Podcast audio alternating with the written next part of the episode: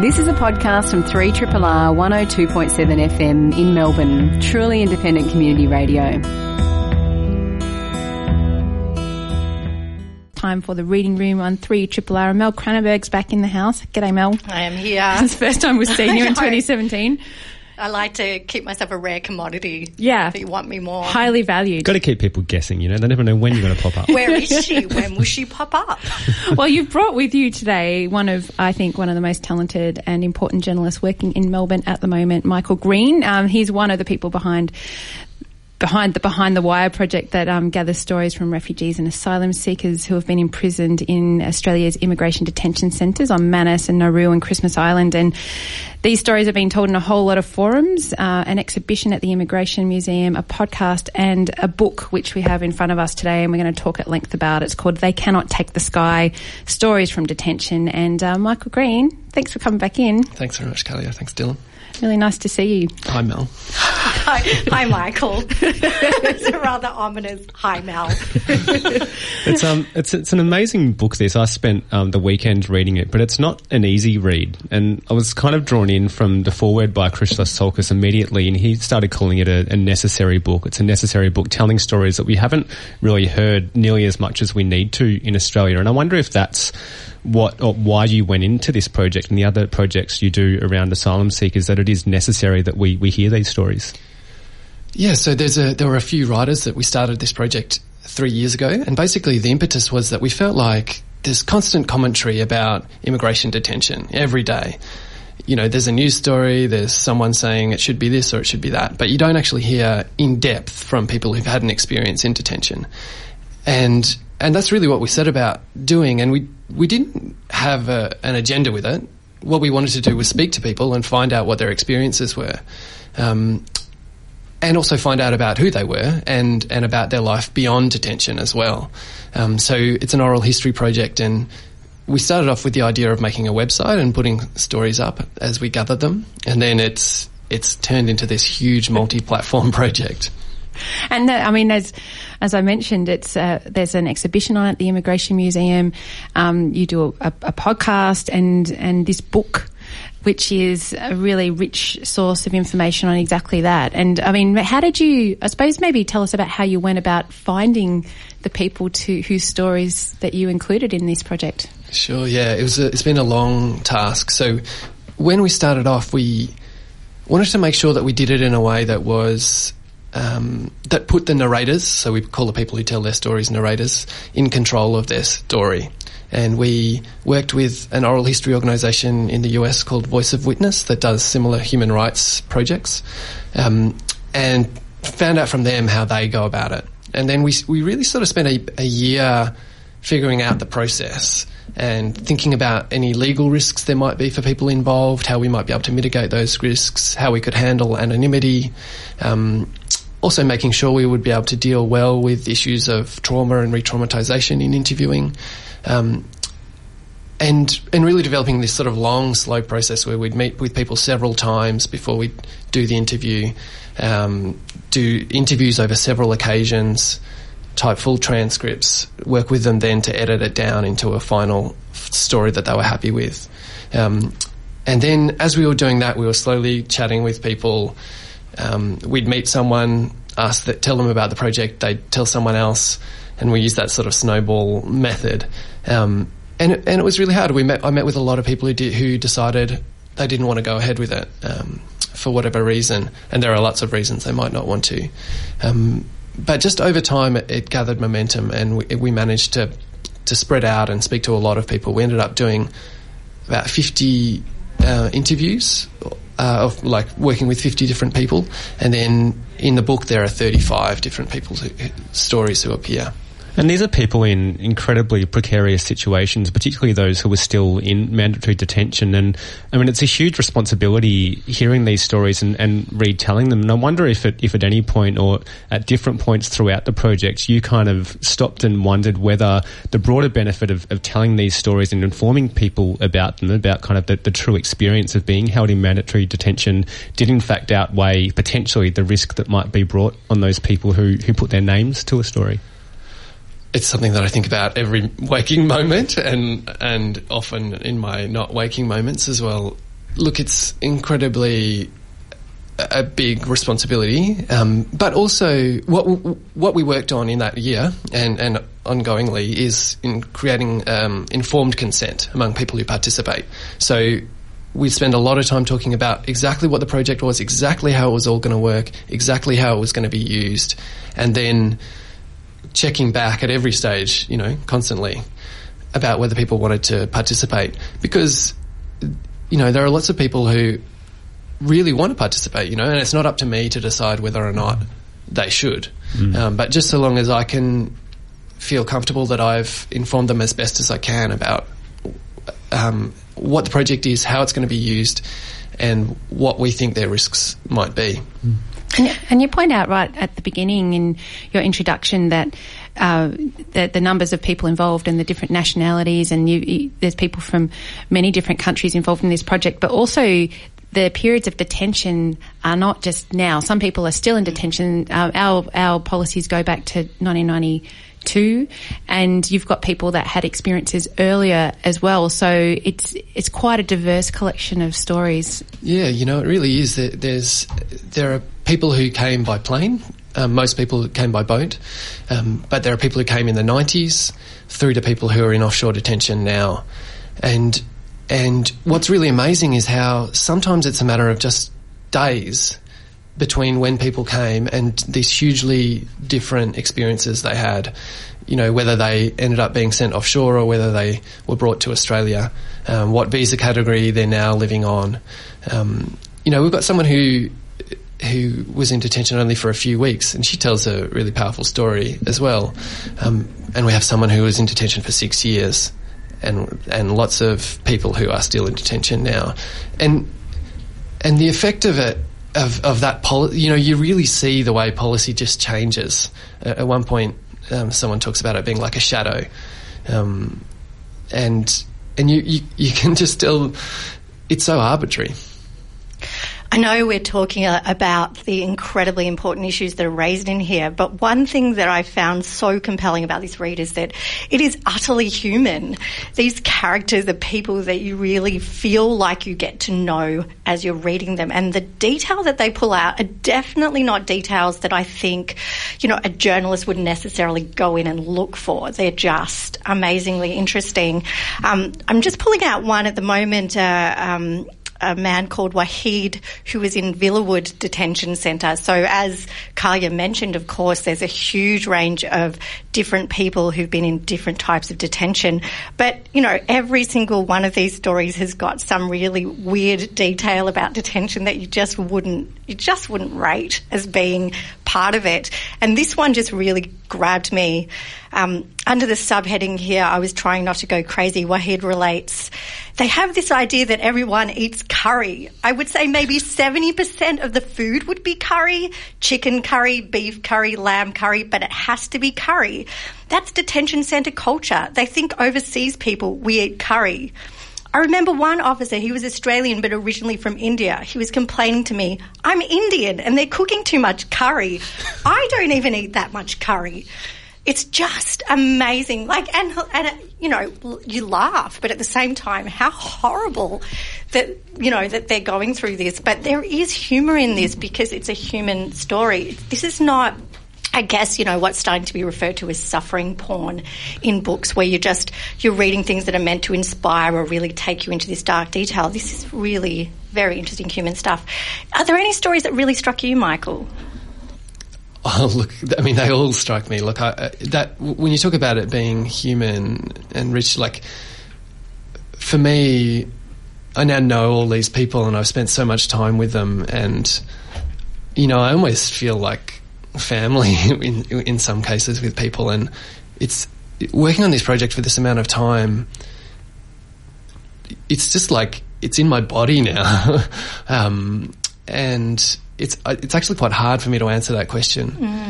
Um, I was thinking about it and I was thinking, you know, immediately about the people who are still in detention because I feel a real um, sense of responsibility about them or, or, you know, like care for, for what happens. Uh, but then I was just like, oh, but what about uh, what about Jamila's story? My gosh, that's amazing, you know. And, and it's just kind of, it's really hard for me to, to answer. It's, there, Sorry, it's, it's really interesting, I mean, getting this human perspective, which has been done through oral history, because the issue of immigration and, and mandatory detention specifically is really polarising. But it's those instances of, of humanity that are kind of littered throughout the book that kind of, in a way, give you hope. Some of the guards are incredibly cruel and some of them are incredibly kind at huge risk to themselves and their jobs. One of them illegally lets someone use his phone so he can call his homeland to let his family know that he's safe. And and that kind of gives, in some way, gives you some hope that people still care even though they're literally part of the system. Absolutely. And, and you know, that sort of complexity is, is really what we wanted, because, you know, the, the people who are, who are in this book are living a more extreme version of... of human life than most people in Australia. Um, but I think everyone knows the impl- complexity of going about your daily life and mm. the ups and downs of it. And, and, and you, you read that in these books. There are such beautiful moments and there are heartbreaking moments and there are mundane moments. And there's one, in, like, uh, this is a, a piece from Donna, who was, uh, who's a, a Kurdish refugee. And she writes something that broke my heart, because it really is evidence of the kind of abuse that one normally associates with war atrocities, I guess, or camps that, you know, were, you know, at times of war or, you know, under dictatorships. And she talks about how people within the camps start to distrust or dislike each other. And she talks about this under a subhead, you can feel like your enemies. She says, people were very, very mean. Everyone was doing things for themselves. It was like an every man for himself kind of thing. Like if you said hello to a girl and her mother saw that, she would spank that child and say, don't say hello to so-and-so's daughter again. I told you not to say hello to anybody, which is the kind of, you know, torment that I guess, you know, when you're, you know, I guess in ethnic cleansing situations, when you're trying to break a community, these are the sorts of things that you see. To think about this being vulnerable people who've arrived or try to arrive to Australia as asylum seekers being treated in that manner, it's really horrific. Yeah, but, you know, then again, there's extraordinary stories of incredible friendships that formed in detention. Mm. Like there's this one story, um, uh, anonymous narrator, his name is Lena, she talks about this. She was a teenage girl and she came and she talks about this friendship, which is almost like overpowering. And that is that teenage girl friendship, which I think a lot of people would kind of relate to. And, and it's this love. And she talks about how, you know, she can't stand her, but she loves her. And, and, and, and then, um, she sort of ends up saying, you know, she's been released from detention, but her heart is still there. Mm.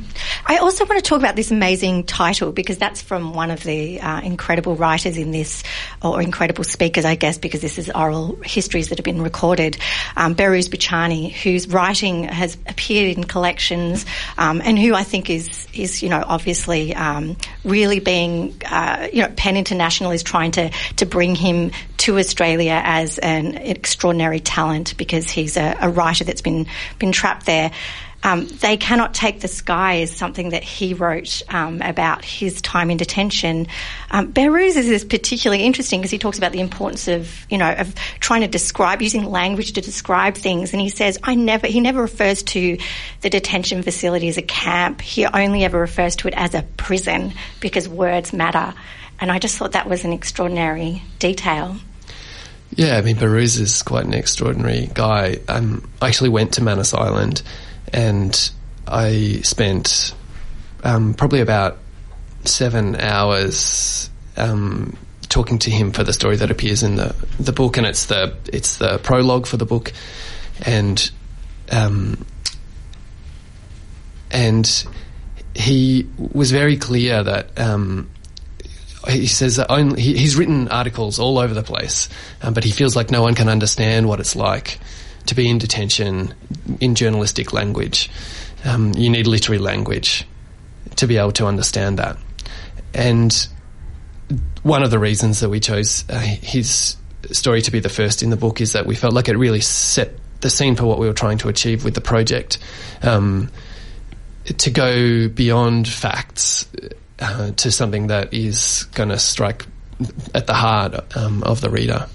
And I, I want to talk a little bit more about him, but I'll remind people who and what we're talking about. Um, They Cannot Take the Sky is a book we're talking about, stories from detention, and it's part of a broader Behind the Wire project. Uh, and we have Michael Green with us. He co-edited the book with Andre Dow and uh, is part of the exhibition as well that's on at the Immigration Museum, and, and a remarkable project all round, a beautiful book. And I mean, when reading that prologue and the, the I suppose that first story in this book, what struck me is the sophistication of his understanding of Australian public opinion. Can I call it that? I mean, this idea that we say the word Manus here and people understand it now to be terrible prison island uh, or, you know, punishment or whatever people think, but he sees it as a beautiful island in Papua New Guinea whose name has been lent to this detention centre. He has all this sophisticated understanding, and I wonder, I mean, that comes through in the story, but is that, can you tell us a little bit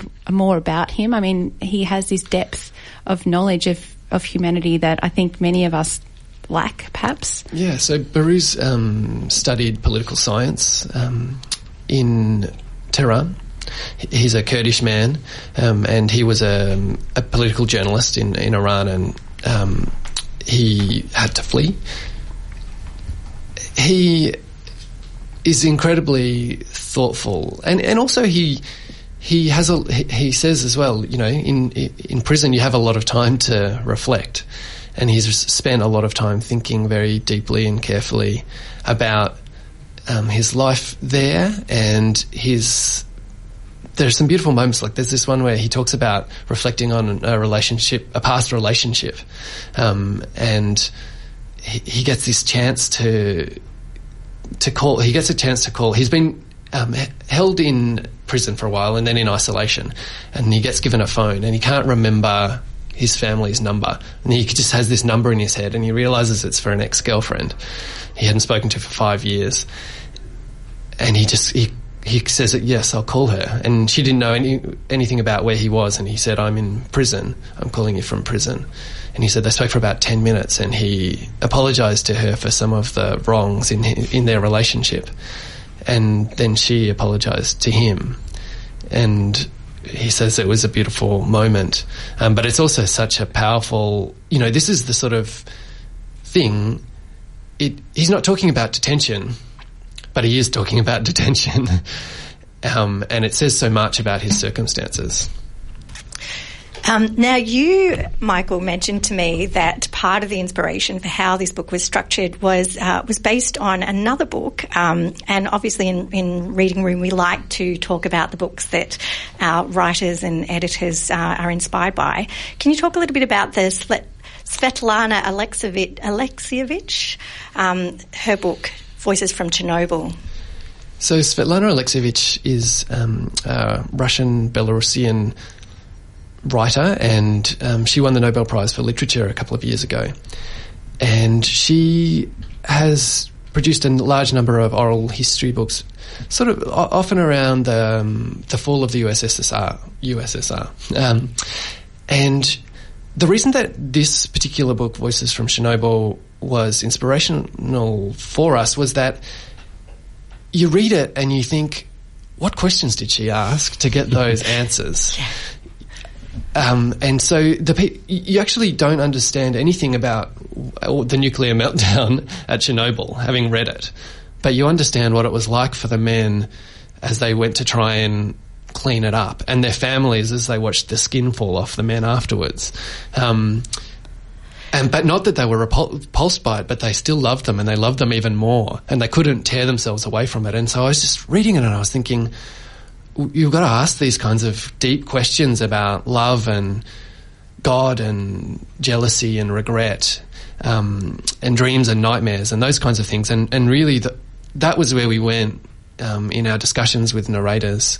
Um, in, in the same way that um, I gave that story from Behrouz earlier, those were the sorts of things um, where you're talking about something larger about your aspirations or hopes and dreams or um as a human, but the situation that you're in adds so much depth and complexity to it. Absolutely, and I feel like you really did achieve that. I just kind of want to give a tiny, tiny taste of the of the book that we're discussing, um, which is uh, a section under the title Monologue about a man whose tooth was hurting when he saw Christ fall, which is just genius. Um, it sort of begins, I was thinking about something else then. You'll find this strange, but I was splitting up with my wife. And then the speaker goes on to talk about um, that the people that came for him. And if you'd read this in isolation, you would have no idea that this had anything to do with the Chernobyl disaster. He says, they came suddenly, gave me notice, a notice and said, there's a car waiting downstairs. It was like nineteen thirty-seven, the year of Stalin's Great Terror. So you get this idea of like, you know, it was basically them coming to take him away, which they kind of were. But it's really, again, that idea of what you just said of what kinds of questions are you asking to really get to the human sort of experience of a, a dramatic event, so that it's just, you're not just getting the same kind of details rehashed. And the other thing that um, Alexievich does is spend a lot of time with her, with the people she speaks to. I, I read something where she said she would, she called someone seventeen times, following up on, on small details she wanted to clarify or um, them to expand upon. And, you know, you can't ask someone about um, how they felt facing death when you first meet them. You develop a relationship with someone, and then um, it's not extractive to ask those kinds of questions, and it's a it's a conversation that that that you want to be part of and that they want to be part of.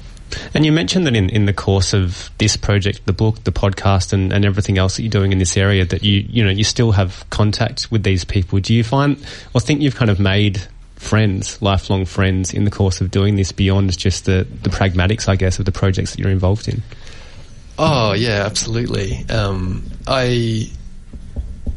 We, because we've got so many different parts of the project, uh, um, I'm constantly in touch with people talking about it. But not only that, just checking in about their their lives. And um, I've had a lot of people stay with me, you know, when they visit Melbourne. And um, yeah, I'm just very connected with everyone who, who's part of it now. Mm.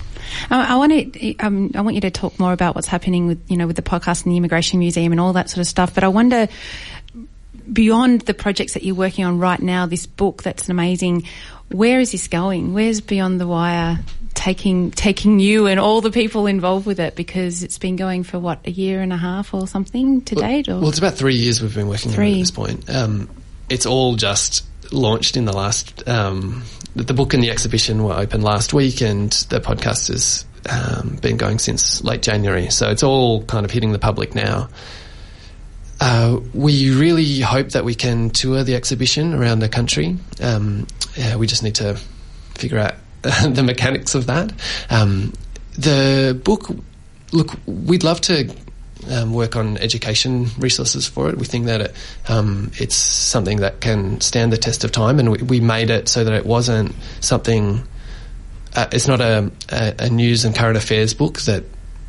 that is only relevant for a brief period. Uh, we're hoping that it's something that will stand the test of time. Um, beyond that, hopefully I'm going to get a little bit of sleep, and then I'll be able to think about what happens. Well, I should say that, you know, Dylan uh, said at the beginning that Christos Tsiolkas was, you know, he's, he said this is a necessary book. He also compared it to um, George Orwell's nineteen eighty-four. He compared it to The Diary of Anne Frank on this necessary read list. And, I mean, that... must feel pretty good to have it compared like that, but it is in that league. Uh, we need this information, and I suppose how do you get it, other than things like this, how do you get it into people's hands? We want people to go and congratulate Ellen and Unwin and go out and buy it and share it and give it to family and friends, but how do you get the word out? Well, we're trying as much as possible to work with uh, narrators who are p- a part of the project to um, do media where they can, um, and... that can be a bit tricky because not everyone's willing and able to do that.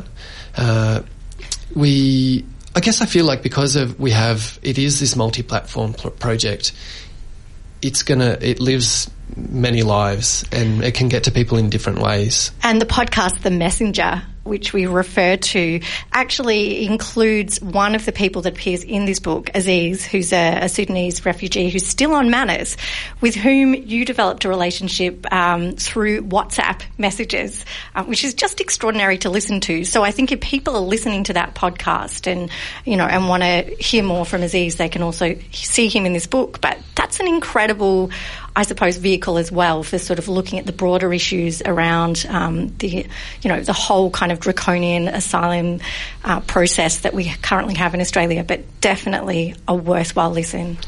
Yeah, it's a ten-part series, and it's just such a, it's so wonderful to be able to go into that kind of depth, and you, I mean, really get to know Aziz, um, and you get to know him as I do, uh, because the, I've been speaking to him almost every day for over a year, and we've exchanged about over four thousand voice messages, and um, the podcast follows that conversation, and it, it you just you do get so connected to him, um, and it and it does explore a wide and deep um, kind of context for the policies that have led him to be in that situation. We've been taught, I guess, almost by default from the nature of politics over the past decade and more, really, and, and the, the nature of the issues that elections have been fought on, that the only real way ahead is to have an incredibly cruel immigration policy for a party to win government. Through this process, have you had conversations or people contact you who might not have been all that sympathetic to, um, you know, a, a, a positive or much less draconian um, asylum seeker and border protection policy that now understand that, that we really can't continue on this path, that it is incredibly incredibly cruel? Uh, I heard the other day someone that had been listening to the podcast who was uh, yeah anti-immigration and now had started volunteering at A S R C, which was quite a qu- quite an extraordinary thing to hear. Look, it's hard to you make uh, something like this and have a have some sort of an agenda to to change people's minds. It's sort of not really the purpose of it. Mm. What we're trying to do is speak to people, find out about their stories and put them down as they want them to to be, you know, to, and to, to help draw out the resonant um, and strong themes in what they say. If, if I were trying to change government policy, I'd find that a, a bit of a depressing um, task. Mm. What about the Immigration Museum? So um, it tells lots of stories. Some of these people haven't been able to immigrate he- here, you know, that their immigration policies is why they're in prisons or, you know, um, on islands. How does it fit with the Immigration Museum, the exhibition that's on? And it's on until July, so people can go and see it.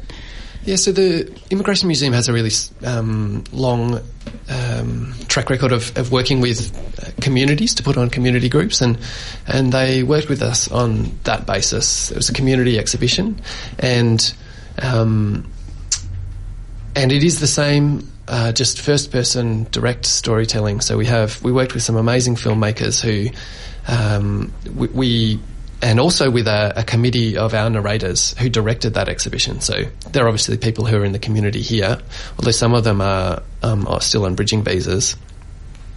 And they designed the mood and the feel and the experience of the exhibition, and they uh, worked with us to pick the excerpts from the book that we would convert into audio and video stories, um, and and then we worked with, of course, all the individuals who who were in it too.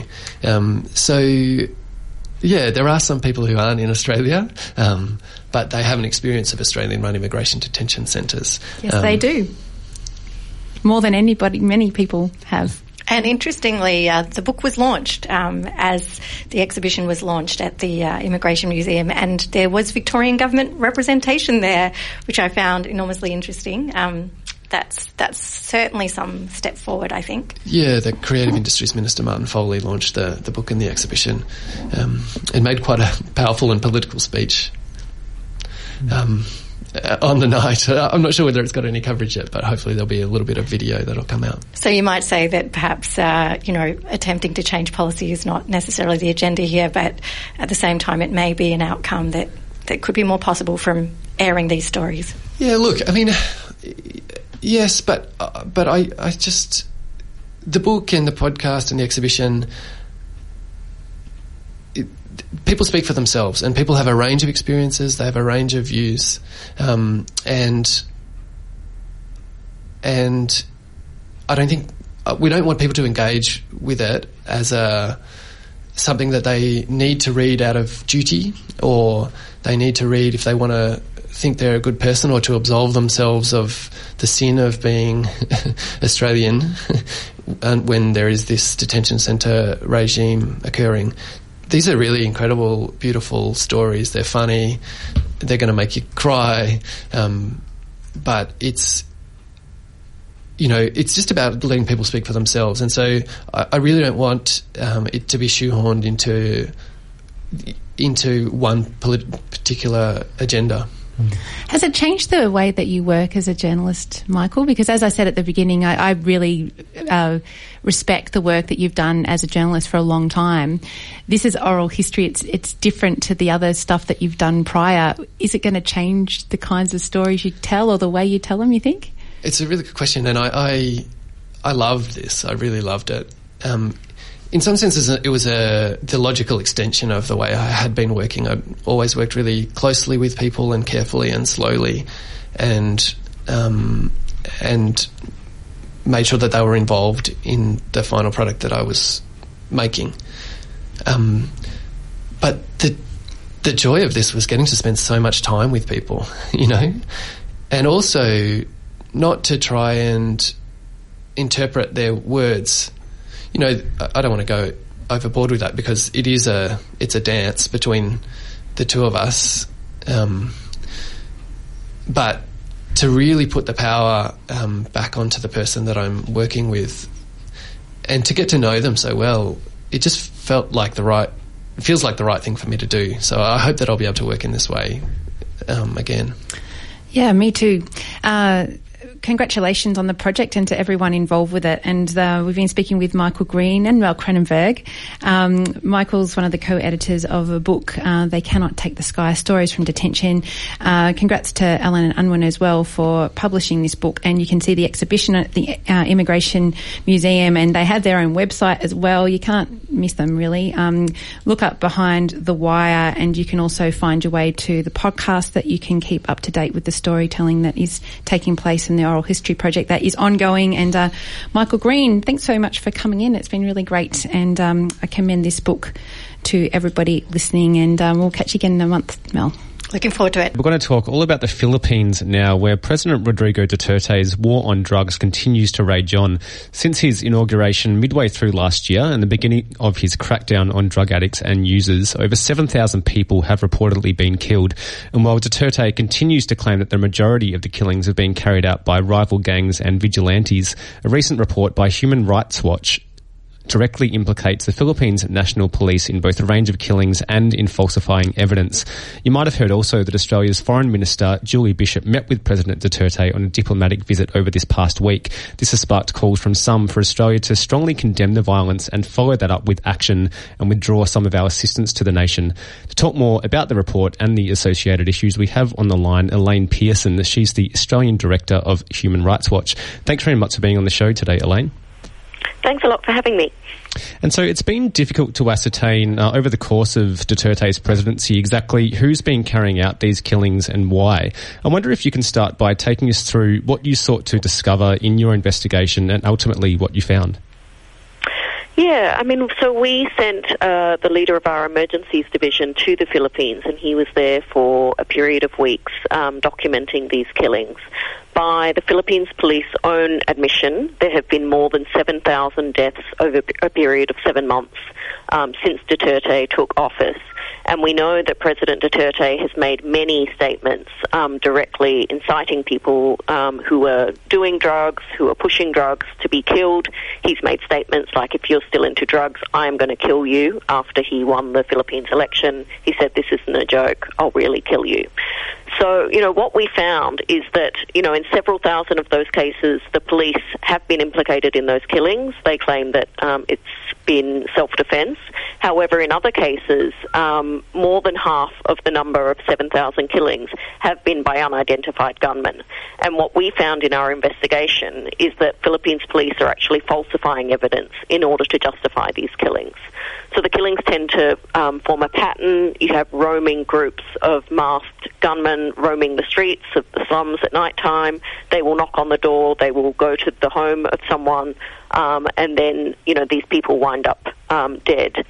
And what we found in a number of these cases, we looked at about uh, thirty-two cases of killings, and we looked at the police reports. We then interviewed eyewitnesses, family members, and so on. Some of those people were actually um, admittedly in police custody just before they were killed. Um, but, you know, what we found was that often drugs, ammunition, guns uh, were placed on the victims' bodies to implicate them in drug activities. And, you know, these people are really, you know, the poor, the poorest of the poor. These are people living in Manila slums. They can barely afford enough to eat. They really can't afford to, to own weapons and guns. And um, the, so, you know, this, these are just some of the findings that, that we found in our investigation. And that's one of the saddest things from reading through your report. I mean, Duterte's claim that, you know, he needs to crack down on drugs. drug traffickers to kind of stamp out the, the drug epidemic in the Philippines. But your report suggests that it's overwhelmingly the poor drug users um, sort of living in slums who are overwhelmingly the victims of the violence.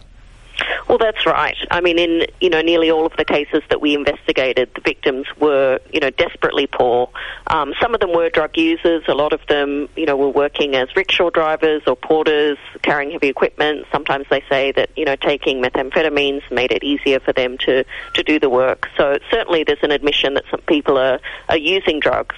Um, but in, I think, pretty much all of the cases that we investigated, they were certainly not d- dealing drugs um, at all. So the claim that this is targeting drug lords and drug pushers simply isn't true. And what does it do to the psychology of a nation, or how do people feel on the ground, Elaine, when this is going on in in their country? Well, look, there's sort of mixed feelings. I would say um, the President Duterte still actually has a lot of um, put popular support um, from regular people. He's been able to present this very much that there's a drugs crisis in the Philippines. Previous administrations haven't been able to deal with it. He's the man of the people who's going to come in and fix this. Um, and fixing this requires, you know, quite drastic measures. However, as more and more people are winding up dead, I think um, this is chip- chipping away at his uh, popular support. But the reality is, you know, these are very poor people. Um, they're the underbelly of society. There's not a hell of a lot of sympathy from them from the Philippines middle class. And so that's actually why it's been quite difficult um, to, to speak about these issues. Um, and then the other issue is that, you know, in addition to the killings that have been going on, uh, any efforts to hold Uh, the Philippines government accountable for these killings have also been um, quickly acted upon. So the most vocal critic, um, a senator, Leila de Lima, is now herself um, in jail, and she herself is actually facing charges, um, trumped-up drug charges, um, because she had actually tried to initiate a Senate investigation into these killings. So that really sends a message for local Filipinos, civil society, that if even a senator um, is not protected raising these issues, it actually makes people very uncomfortable um, talking about these issues or raising these issues, because seven thousand people are, have been killed. People think, well, what's you know what's next? Who, who's to say that I'm not next going to be on the on the list? And I understand there was there was an attempt last week to impeach Duterte, which had little hope of success because he, he controls the House. But do you think there will be um, kind of future attempts to, to curtail his power or or bring him down, given those threats that you've just identified are, are very real and, and very much exist? Oh, I think so. I mean, I think the thing with um, Duterte is that he, you know, he's made so many clear statements inciting these killings. Um, and in addition, he has command responsibility over the police. So I think it's very clear that um, there is a case to be made before the International Criminal Court that crimes against humanity um, have been committed. We certainly allege that there is a case to be made there, that the I C C should look into it. And I think, you know, if Duterte continues in this vein of, you know, completely justifying unlawful killings, um, then, you know, he is going to find that there there is going to be opposition in this way. And, you know, one day he may end up um, indeed in the dock um, to face charges of crimes against humanity in front of the International Criminal Court. If you just tuned in, we're talking with Elaine Pearson. She's the Australian Director at Human Rights Watch, and we're speaking all about a report they released over the past couple of weeks called License to Kill, Philippine Police Killings in Duterte's War on Drugs. And you wrote in The Guardian last week, Elaine, about Julie Bishop's visit to the Philippines, which um, I understand happened just over the weekend, and you argued that she should be very careful about giving tacit approval and legitimacy to Duterte's policies by kind of standing with him for photo opportunities and all that goes with such diplomatic visits. She's since been there. Do you have any sense of um, whether she did put the case firmly against uh, Duterte's government and um, really made Australia's voice clear in, in condemning it? Well, certainly she didn't make any public statements condemning the drug killings, which I think is a mistake. I mean, she went to Davao City. It wasn't a meeting with him in Manila. She went to his hometown where Duterte was the mayor for twenty years. And as mayor of Davao City, um, you know, he actually initiated the use of death squads um, to to target uh, street children, drug users, and, and criminals. And that was the precursor to the current nationwide drug war that is taking place.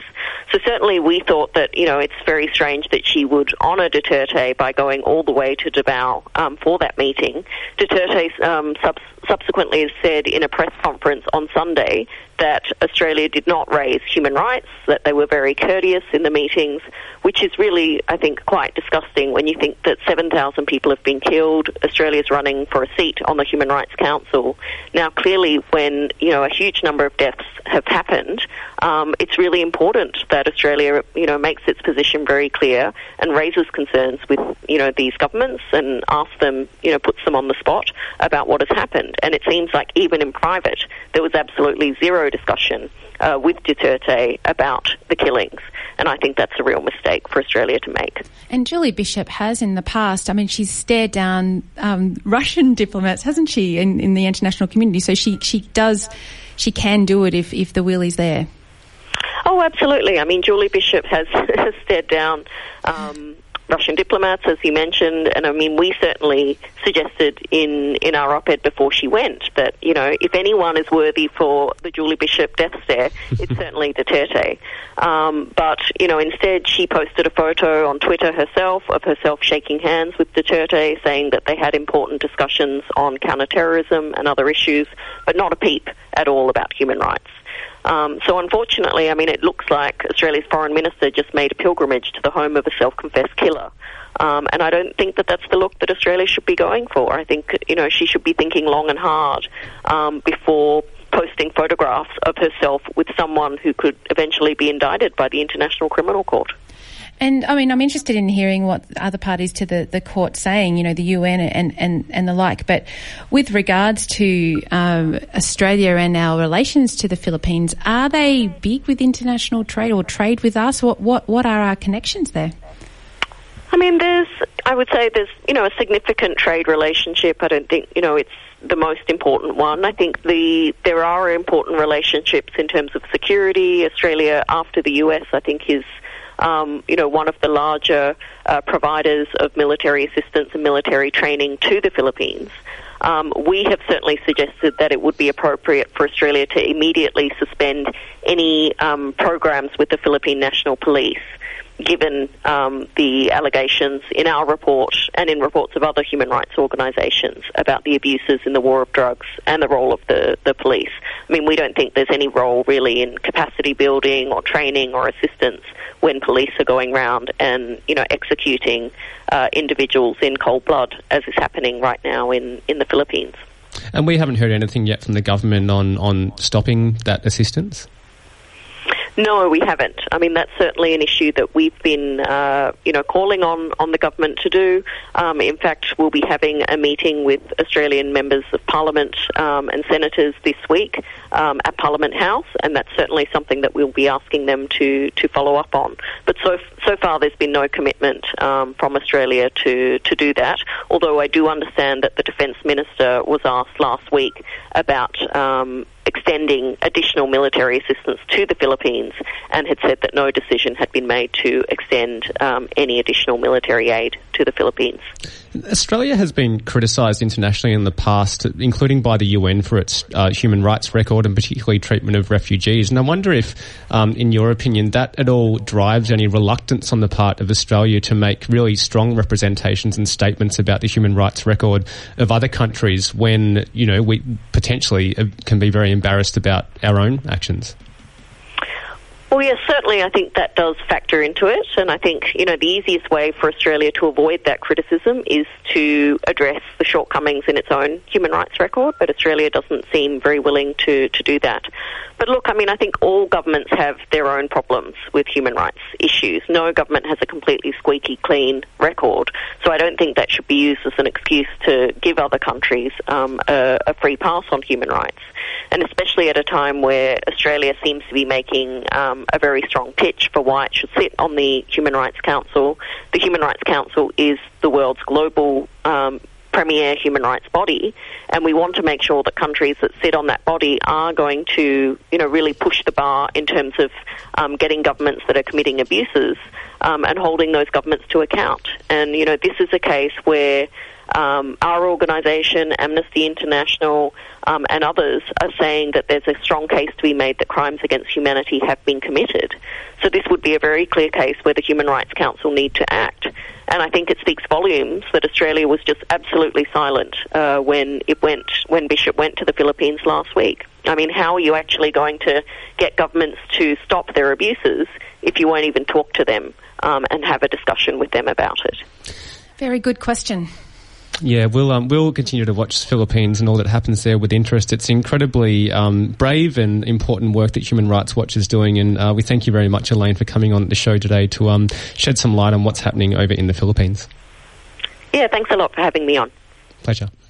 It's Elaine Pearson, the Australia Director at Human Rights Watch, talking about their new report into the Philippines drug war. It's called License to Kill, Philippine Police Killings in Duterte's War on Drugs. And it's a pretty enlightening and ultimately really sad read about what's happening over there. And um, yeah, we'll keep an eye on things as they progress.